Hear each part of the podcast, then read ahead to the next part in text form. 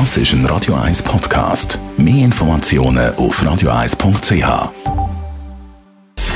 Gesundheit und Wissenschaft auf Radio 1. Unterstützt vom Kopfwehzentrum Irlande Zürich. www.kopfwww.ch wenn man einer Person grosse Ehre wette antun, dann verleiht man ihr entweder irgendeinen Titel, Ehrendoktorwürde sind da noch in Mode, oder aber man benennt irgendetwas nach ihr. Eine Straße, ein Berg, ein weit entfernter Stern oder immer wieder gerne auch neu entdeckte Tier- oder Pflanzenarten. Und genau das Letzte haben polnische Biologen jetzt gemacht, zum ukrainischen Präsident Volodymyr Zelensky die Ehre antun.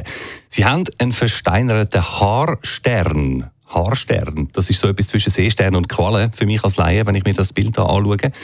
Sie haben also den gefundenen fossile Haarstern nach dem ukrainischen Präsident benannt.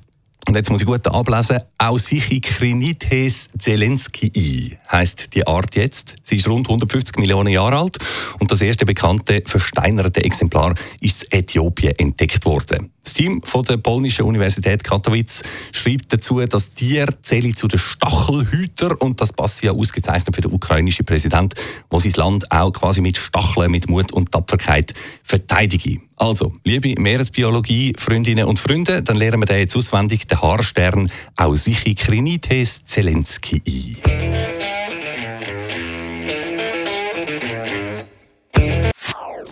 Das ist ein Radio 1 Podcast. Mehr Informationen auf radio1.ch.